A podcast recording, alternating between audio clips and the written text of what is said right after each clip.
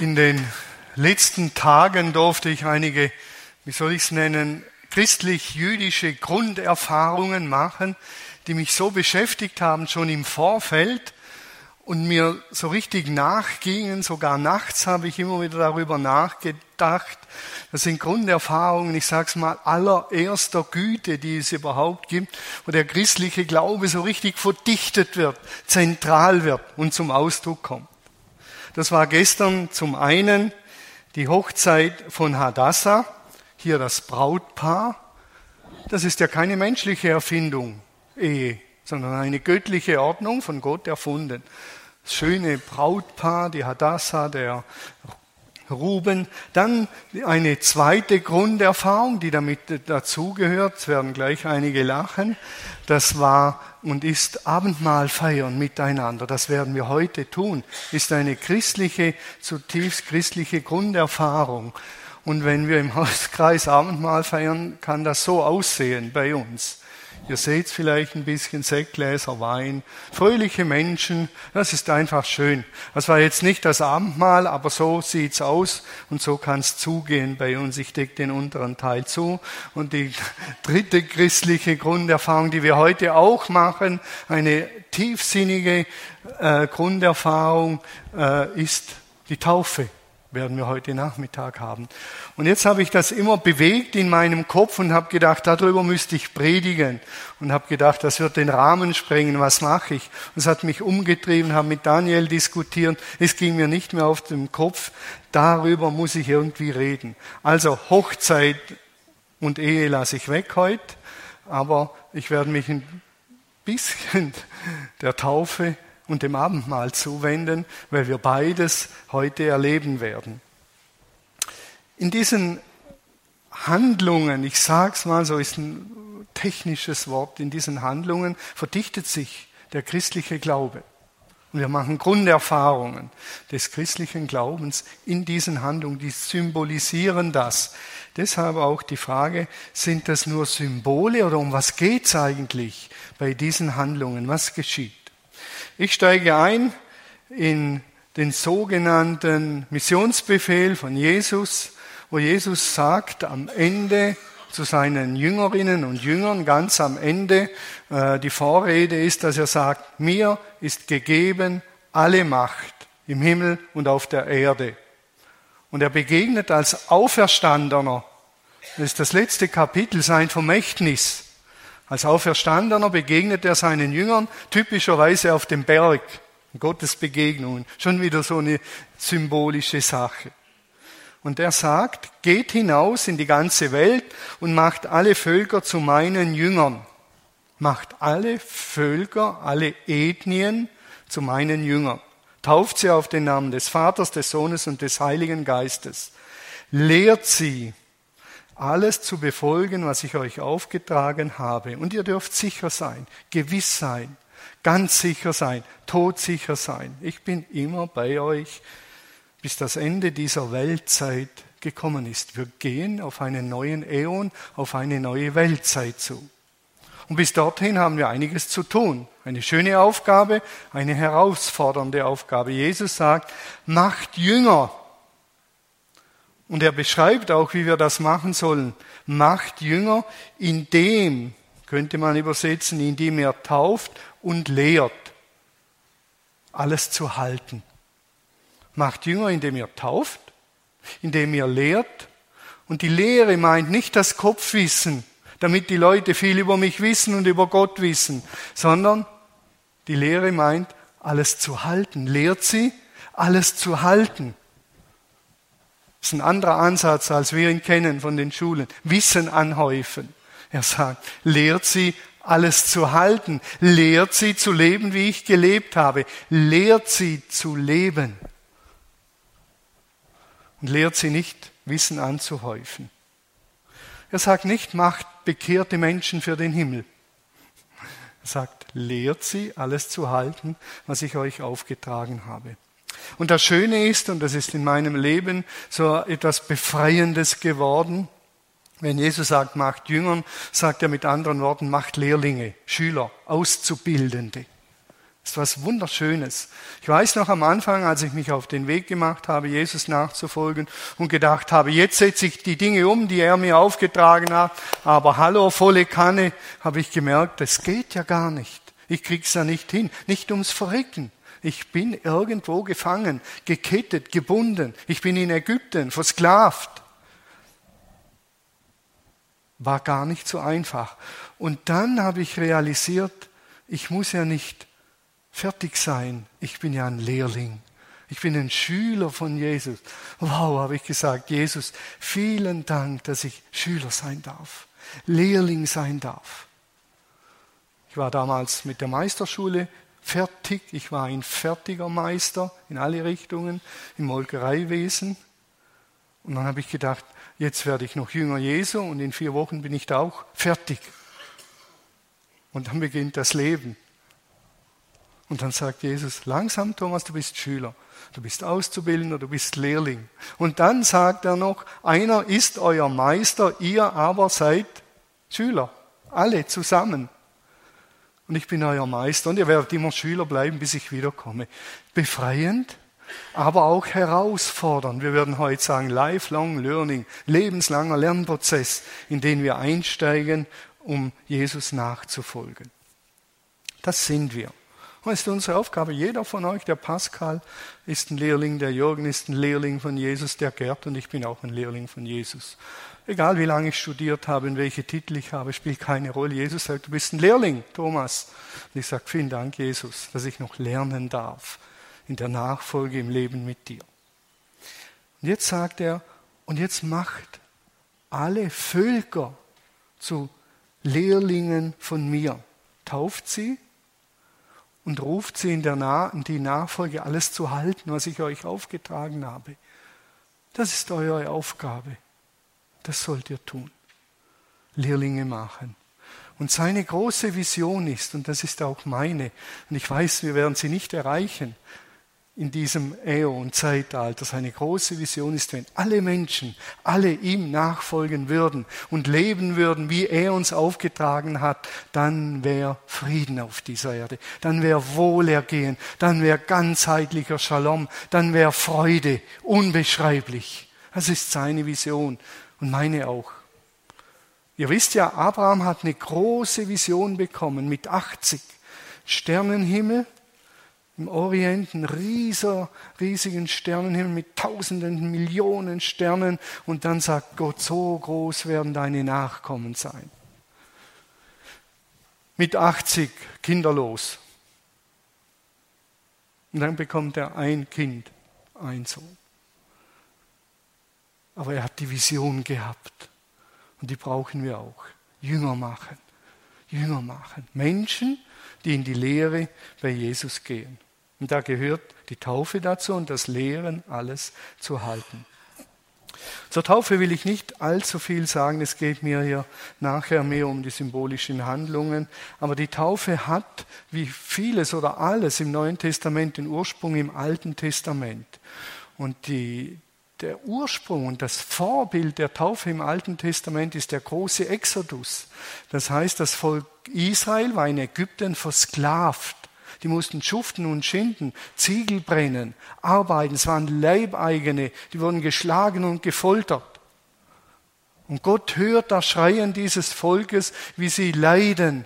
Und dann kommt der große Exodus. Er befreit sie.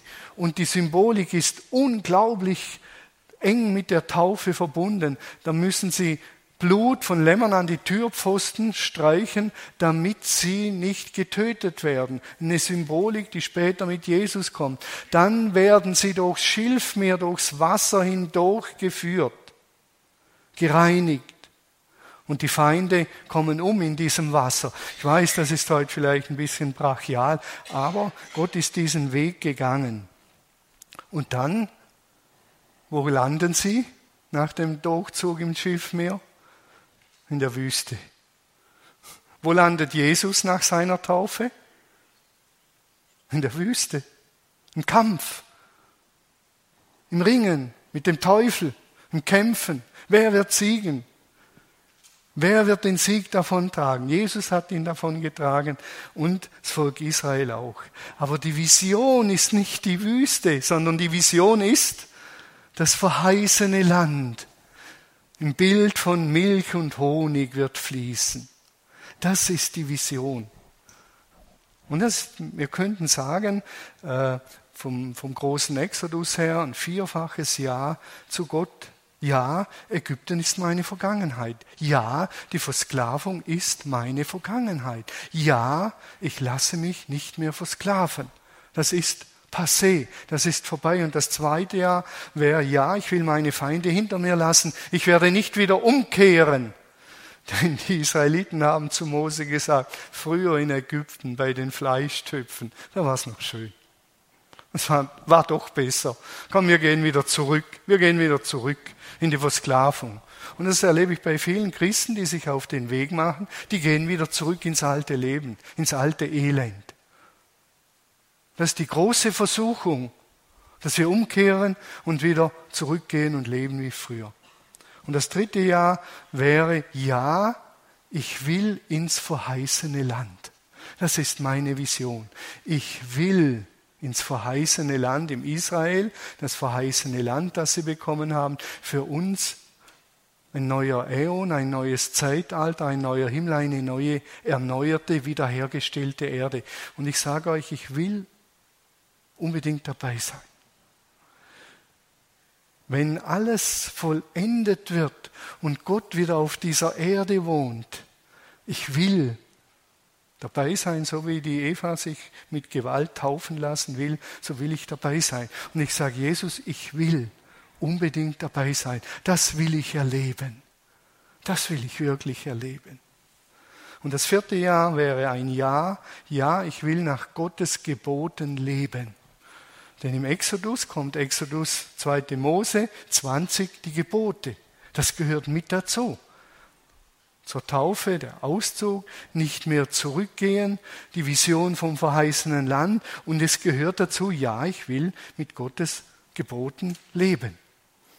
Und das hat mit dem Taufbefehl zu tun, wenn Jesus sagt, und lehrt sie, alles zu halten, was ich euch aufgetragen habe. Das gehört dazu zur Taufe. Liebe Eva, wir haben darüber gesprochen.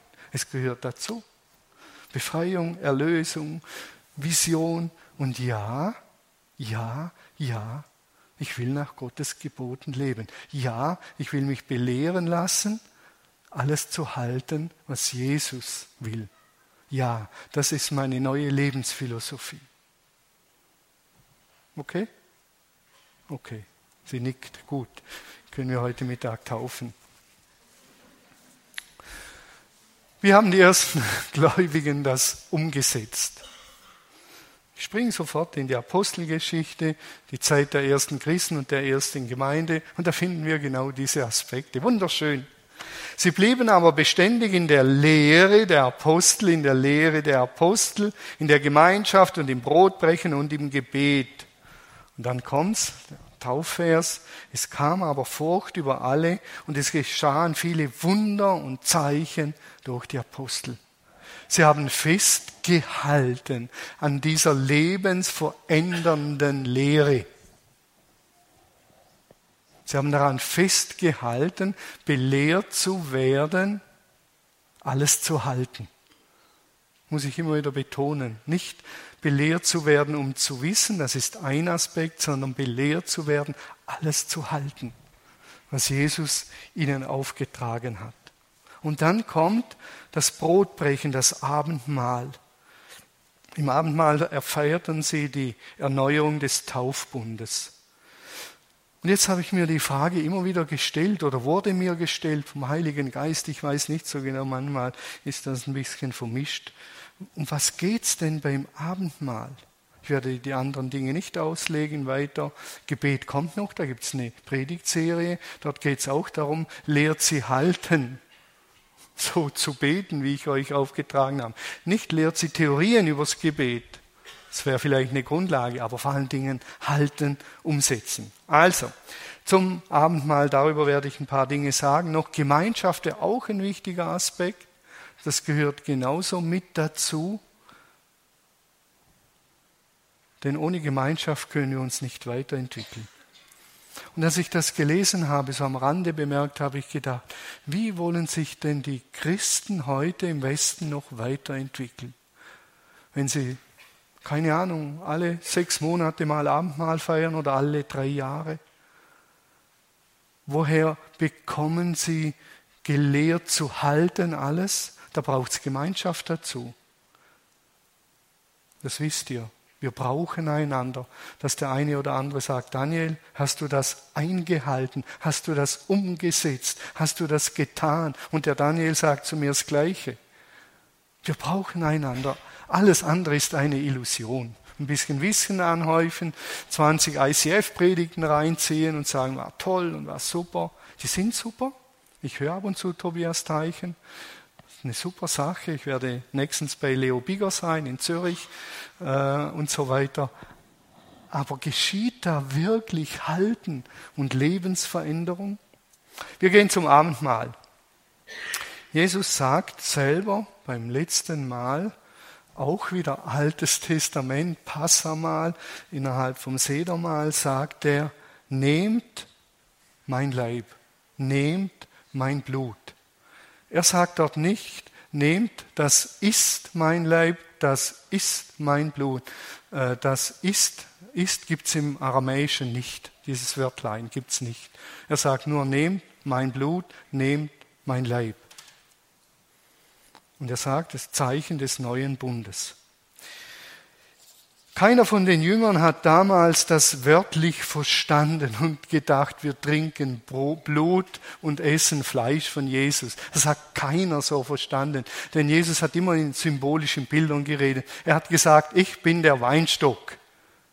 Da war jedem klar, Jesus ist kein Weinstock, der irgendwo an einem Weinberg wächst, oder? War jedem klar, das muss man anders verstehen. Jesus hat gesagt, ich bin die Tür. Da hat doch keiner gedacht, er ist eine Tür. Und keiner hat gesagt, stimmt, Jesus ist eine Tür. Und Jesus ist ein Weinstock. Das war klar, Bildrede. Und so ist auch Blut und Wein. Bildrede ist ja eigentlich klar. Und der Streit, den wir haben von der Verwandlung und all die Dinge, die gehen eigentlich, ich sag's mal so, fast schon am Wesentlichen vorbei. Keiner hat es wörtlich verstanden. Aber was ist gemeint mit Brot und Wein und mit dem Symbol? Ich sage ein paar Dinge symbolisch zu Brot und Wein und werde nachher noch erklären, um was es beim Symbol geht. Brot und Wein ist ein Symbol des Lebens. Brot und Wein waren damals Grundnahrungsmittel. Das war das, wovon man lebt. Das ist das Elementarste, was man zum Leben braucht. Wein wurde dem Wasser vorgezogen. Wein war näher und besser Grundnahrungsmittel als Wasser im Orient. Wir könnten sagen, ohne Bild, Jesus in das Innerste hineinlassen, als das Hauptmenü in meinem Leben. Er ist das Zentrum, so wie Brot und Wein Grundnahrungsmittel sind. Das zweite ist ein Symbol der Hingabe. Brot und Wein. Die Körner des Feldes und Trauben des Weinstocks, die wurden dahingegeben. Die sind gestorben, die wurden zerquetscht, die Körner des Weinstockes, die Körner wurden vom Weizen wurden in die Erde gelegt, dahingegeben, dass wir sie nachher essen und trinken können. Man gibt etwas hin, damit man es essen und trinken kann. Und das Bild ist, so gibt sich Jesus hin. Er gibt sich ganz hin. Sein Tod ist für uns das Lebensmittel. Man müsste sagen, Tod und Auferstehung sind das Lebensmittel für uns. Vergebung und Neuwerdung, das bekommen wir von ihm. Das dritte Bild ist das Symbol der Gegenwart Jesu. Gemeinsam essen und trinken ist ein Zeichen, Symbol für Gemeinschaft. Bei uns sagt man im Badischen, Gerd, sollen wir mal ein Bier trinken. Und damit ist nicht gemeint, dass wir vielleicht Bier trinken, sondern dass wir Gemeinschaft haben. Und Brot und Wein sind ein Symbol für Gemeinschaft mit Jesus und Gemeinschaft untereinander. Wann immer, dann bin ich mit meinem Heiligen Geist unter euch. Die Emmaus-Jünger, die waren mit Jesus unterwegs und haben geredet. Und dann in dem Moment, als er das Brot bricht, da erkennen sie ihn und sagen, es ist der Herr, es ist der Herr, und dann ist er wieder weg. Im Abendmahl begegnet uns Jesus. Er ist hier. Er ist heute Morgen hier im Abendmahl. Er ist hier. Und all diese Elemente, die ich aufgezählt habe, die kommen zum Tragen und zur Entfaltung. Das vierte ist Symbol des neuen Bundes, auch des Bundes, wie Gott ihn mit Israel geschlossen hat, Israel befreit hat. Und das Symbol des neuen Bundes sagt uns, dass unsere Befreiung nicht auf religiösen Diensten basiert, sondern ganz allein auf dem, was Jesus für uns getan hat. An seiner Hingabe ist das Zentrum, Hingabe am Kreuz und Auferstehung. Und Zeichen des neuen Bundes ist auch unsere Bereitschaft, gehorsam zu sein und zu lernen, alles zu halten, was er uns aufgetragen hat. Und dann andere an die Hand zu nehmen. Das ist der Bund. Wir dürfen den Bund nicht einseitig feiern und sagen, Jesus hat mir vergeben, alles klar, und er macht mich neu, und das Neuwerden, das definiere ich. Manchmal habe ich den Eindruck, wir sagen, ich werde Christ und Jesus ist der Garant, dass ich glücklich werde nach den Maßstäben dieser Welt. Jesus macht mich glücklich, aber nicht nach den Maßstäben dieser Welt. Und die Leute sind nachher bitter enttäuscht, wenn es nicht so wird, wie sie gedacht haben. Aber ich habe in den Leiterfahrungen meines Lebens erleben dürfen, wie nahe mir Jesus ist, wie die Wüste ein Ort ist, an dem man reift und mündig und ein erwachsener Christ wird. Und viele sind enttäuscht, weil sie denken, Jesus ist der Glücksgarant nach den Maßstäben dieser Welt. Er macht glücklich. Daran lasse ich keinen Zweifel. Aber nach seinen Maßstäben und nach seiner Vision. Die Eva hat vorhin erzählt, in ihren jungen Jahren, wie sie ihrer Freundin vergeben hat, innerlich. Und das macht sie glücklich, gehe ich davon aus. Ist anders wie Jesus, und jetzt macht meine Freundin fertig. Das wäre ja auch ein Gebet. Hau ihr eins auf die Mütze. Das wäre nach den Maßstäben dieser Welt. Und das fünfte ist ein Symbol, ein wunderbares Symbol für die Zukunft. Finde ich so schön. Und wir sind wieder im Exodus, verheißenes Land. Jesus sagt, ich werde erst wieder vom Gewächs des Weinstocks trinken, wenn mein Vater alles vollendet hat. Das ist Zukunftsmusik. Und dort gehen wir hin. In die Vollendung, in die Wiederherstellung, in die Neuwerdung, wie immer das aussieht. Es muss genial, gigantisch sein. Das ist die Hoffnung. Und all das feiern wir im Abendmahl. Wir haben das Abendmahl auch reduziert auf Vergebung der Schuld und Ende der Vorstellung. Da steckt so viel drin. Genauso wie in der Befreiung aus Ägypten so viel drinsteckt. So viel Kraft und Power und Neuwerdung. Wir haben es reduziert. Jesus hat mir vergeben, das war's. Jesus macht mich neu und er gibt mir eine Vision fürs neue Leben. Das tut er auf jeden Fall. Und er ist gegenwärtig im Abendmahl und er hat sich hingegeben und er wünscht, dass ich mich so hingebe und auch jünger mache wie er. Symbol oder was ist das? Sind Taufe und Abendmahl symbolisch zu verstehen? Ich sage ja, und zwar im tiefsten Sinne des Wortes. Ja, im tiefsten Sinne des Wortes. Denn Symbol meint etwas anderes wahrscheinlich, als so im Volksmund und im Volksdenken bekannt ist. Bei einem Symbol werden verschiedene Bedeutungsebenen fallen zusammen und werden zusammengebracht. Symbol kommt von dem Wort Symbalein. Und Symbalein meint zusammenwerfen, zusammenbringen. Da wird eine göttliche Ebene und eine menschliche zusammengeworfen und zusammengebracht Da geschieht viel, viel mehr als ein Zeichen, sondern da wird das zusammengeworfen und da wird das zusammengebracht. Was passiert bei der Taufe Jesu? Da öffnet sich der Himmel. Irdisches und Himmlisches werden zusammengebracht, zusammengeführt. Die Taube kommt, eine Stimme spricht aus dem Himmel, es wird zusammengeführt.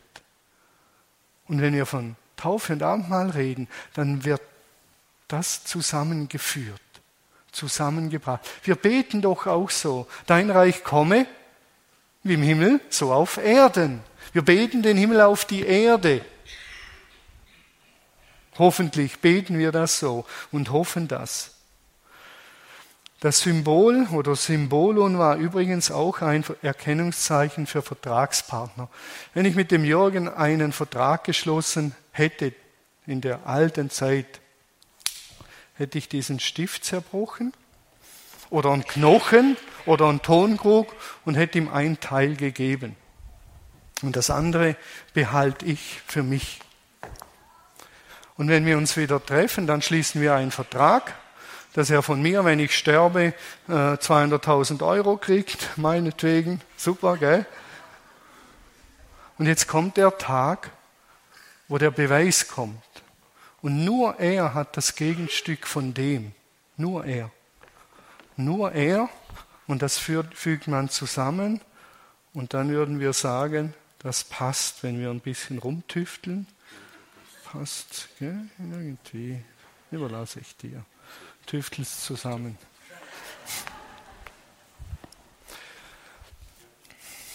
Super, vielen Dank. Ihr seht, es passt wieder zusammen. Und ein Symbolon, ein Symbol war, dass zwei Vertragspartner etwas abgemacht haben und wenn sie zusammenkommen, wird das gültig. Christus hat uns vergeben. Das ist Bundessprache. Und wir feiern die Erneuerung des Bundes. Christus hat mich neu gemacht. Und wir feiern diese Neumachung. Christus hat sich hingegeben und Christus hat uns eine unendliche Zukunft eröffnet. Bundessprache. Und wir kommen und stecken das mit dem, was er uns bietet, zusammen. Später wurde daraus der Code und das Kennwort. Man kommt hier rein und das Handy zeigt an, WLAN, Lindenwiese, Kirchenlindenwiese, aber es nützt nichts. Ich brauche ein Kennwort, sonst gibt es keine Verbindung. Und das Kennwort hier bei Gott lautet, gibt es nur ein Kennwort. Jesus, Jesus, Jesus. Er ist das Kennwort. Er ist der Vertragsgarant. Er ist der uns die andere Hälfte gibt. Und er ist der sagt, wenn ihr zum Vater kommst, alles jetzt wieder Bildersprache, dann nehmt meinen Stift, meine Hälfte und die passt. Jesus ist der Garant, dass das, was wir im Abendmahl in der Taufe feiern, auch so kommen wird und schon begonnen hat. Und das ist wichtig. Nicht das Symbol hat die Kraft, nicht das Symbol und nicht die symbolische Handlung heute hat die Kraft, sondern Jesus, der uns begegnet im Symbol. Das ist ja das, was wir zusammenwerfen und zusammenfügen. Gottes Welt und unsere Welt. Nicht das Symbol und nicht die Taufe heute Nachmittag hat die Kraft, sondern Jesus, der uns und der Eva in der Taufe begegnet und der uns im Abendmahl begegnet. Jesus, der uns die Vergebung zuspricht. Jesus, der sich hingegeben hat. Jesus, der eine neue Welt eröffnet. Der hat die Kraft. Nicht das Symbol. Und doch ist das Symbol entscheidend wichtig, dass wir es spüren, wahrnehmen und immer wieder daran erinnert werden. Nicht das Symbol hat die Kraft, sondern Jesus durch seinen Geist. Und, weil es ein Vertrag ist und ein Bund, unsere Antwort, die gehört dazu. Ich kann nicht nur empfangen, sondern ich muss auch sagen, ja, ich bin bereit zu empfangen. Ja, ich bin bereit zu gehorchen. Das gehört mit dazu. Ich kann nicht empfangen den Bund, dass das wieder zusammenkommt und sagen, aber meinen Part erfülle ich nicht. Vielen Dank, Jesus, für Vergebung und Neuwerdung. Aber dass du willst, dass ich meiner Freundin vergib, vergiss es einfach. Du darfst mir gerne vergeben. Und das alles fällt zusammen, sind Bedeutungsebenen, die zusammenfallen. Vergebung und Bund und Neuwerdung und Gehorsam. All das fällt zusammen. Symbolische Handlungen machen es nicht, aber Jesus, der zu seinem Wort steht. Und darauf kann ich mich verlassen. Und auf der anderen Seite bringe ich meinen Teil. Das Evangelium und die Bibel ist so aufgebaut. Kommt her zu mir, sagt Jesus, die ihr mühselig und beladen seid. Ich will euch erquicken, ich will euch erfrischen. Und was sagt er dann? Kommt unseren Teil, nehmt auf euch mein Joch und lernt von mir. Denn ich bin sanftmütig und von Herzen demütig. Immer das Gleiche. Zuspruch, Ermutigung, aber auch Herausforderung. Zuspruch, Ermutigung nehmen wir sehr gerne an. Das andere sagen wir, naja, muss ja nicht sein. Das alles ist Realität und empfangen wir im Abendmahl. Das Abendmahl ist ein verdichteter Moment, wo das zusammenfällt, wo das bei uns wirksam wird. Manchmal spiele ich mit diesem Ring. Wer mich kennt, der weiß, dass ich ihn manchmal wechsle in meine Verlobungsphase, linke Hand, und dann wieder rechte Hand. Und wenn ich mit diesem Ring spiele, dann fällt etwas zusammen. Nämlich, es fällt zusammen die Treue meiner Frau, die Liebe meiner Frau, die Weggefährtenschaft meiner Frau, die Hilfe meiner Frau, das Wertvolle, das ich ihm gegenüber habe. Viele Dinge fallen zusammen und dann kann ich beten und sagen, Herr, ich danke dir so sehr für meine Frau. Und wir haben ja den Ring neu machen lassen, den alten in den neuen. Und ich danke dir, dass sie noch lebt, dass du sie mir noch ein paar Jahre geschenkt hast. Der Ring macht's nicht, aber wie ich darüber denke und was in mir geschieht, das ist das Entscheidende. Der Ring hilft mir entscheidend. Und auch diese Symbolik, dass der alte und neue Ring zusammengehört. Und wenn wir heute Abendmahl feiern, dann dürfen wir uns an diese 5 Bereiche erinnern und sagen, danke Herr, danke Herr. Und dann fällt seine göttliche Energie mit meinem Leben zusammen. Es geschieht mehr. Symbalein, das wird zusammengeworfen. Ein Stück Himmel kommt und diese Dinge werden Realität und sie werden realisiert und aktualisiert durch den Heiligen Geist. Das ist das Geheimnis. Das geschieht so viel. Und ich sage es nochmal, nichts Abendmahl macht's, sondern Jesus. Das heißt, wenn ihr vorne seid, Abendmahl empfangt, dann sagt, danke Jesus und jetzt komm du in mein Leben. Im Symbol des Brotes und des Weines, komm du in mein Leben. Wir haben vor ein paar Wochen in unserem Hauskreis Abendmahl gefeiert und das war so eine Erfahrung, die mich wie von den Socken gehauen hat. Wir haben das Abendmahl im biblischen Sinn gefeiert. Also so wie in der Bibel. Die haben miteinander gegessen und getrunken, Sekt und gefeiert, waren fröhlich, sie feierten das Mahl in den Häusern und sie waren fröhliche Menschen. Und wir haben es nicht gefeiert wie hier kultisch, so ein bisschen, besondere Atmosphäre, sondern wir haben gegessen und irgendwann eröffnet der Hausvater, mein Bruder Helmut, eröffnet das Mahl und er pickt sich einen dieser 5 Dinge raus und sagt, das ist Symbol. Brot und Wein, unser Grundnahrungsmittel ist Jesus. Vielen Dank, Jesus. Und dann haben wir alle gesagt, ich weiß nicht mehr, wie es war, vielen Dank, Jesus. Dann haben wir weiter gegessen, dann kommt der Zweite und sagt, danke, Jesus, für deine Hingabe. Brot ist Symbol der Hingabe. Da ist ein Weizenkorn gestorben und viele damit und viel Wein, sind viele Trauben gequetscht worden, damit wir das feiern können. So hat sich Jesus hingegeben. Vielen Dank, Jesus. Und dann haben wir weiter gegessen und Sekt getrunken und irgendwann sagt einer, was ist Symbol des Bundes? Brot und Wein. Was uns Jesus, und dann haben wir weiter gegessen und es war so ein, stimmt's Dagmar?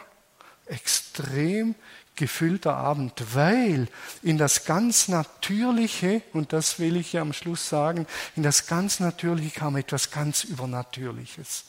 Das war echt krass.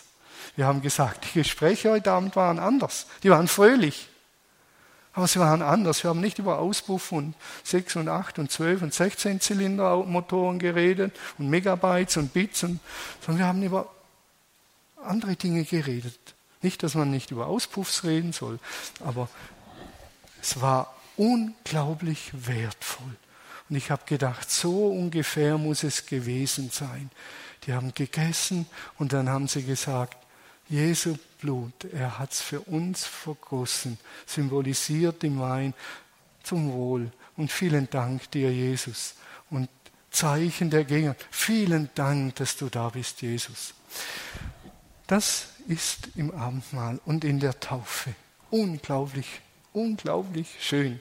Symbolon ist nicht nur Zeichen, sondern da fällt was zusammen, wird Realität, geschieht Himmel und Erde und untereinander. Und da ist Power drin dann. Zum Abendmahl hoffe ich, dass es uns gelingt, dass wir auch in diesem Rahmen sind, das Abendmahl feiern können, dass wir 2, 3 Brote holen und zu irgendjemand gehen und irgend so ein Ding, sowas rausgreifen und sagen, Jesus ist dir nahe, Niklas, vergiss es nie, vergiss es nie. Und dann geht jemand zum Sven und sagt, Zeichen des Bundes, sei ihm treu, Sven, sei ihm treu. Und jemand geht zu Markus und sagt, Jesus hat für dich bezahlt, freu dich mal darüber, sag's deinen Gesichtszügen, dass du erlöst bist. Das wäre Abendmahl, organisch, lebendig, miteinander, davon träume ich ein bisschen. Also so ansatzweise, wäre richtig schön.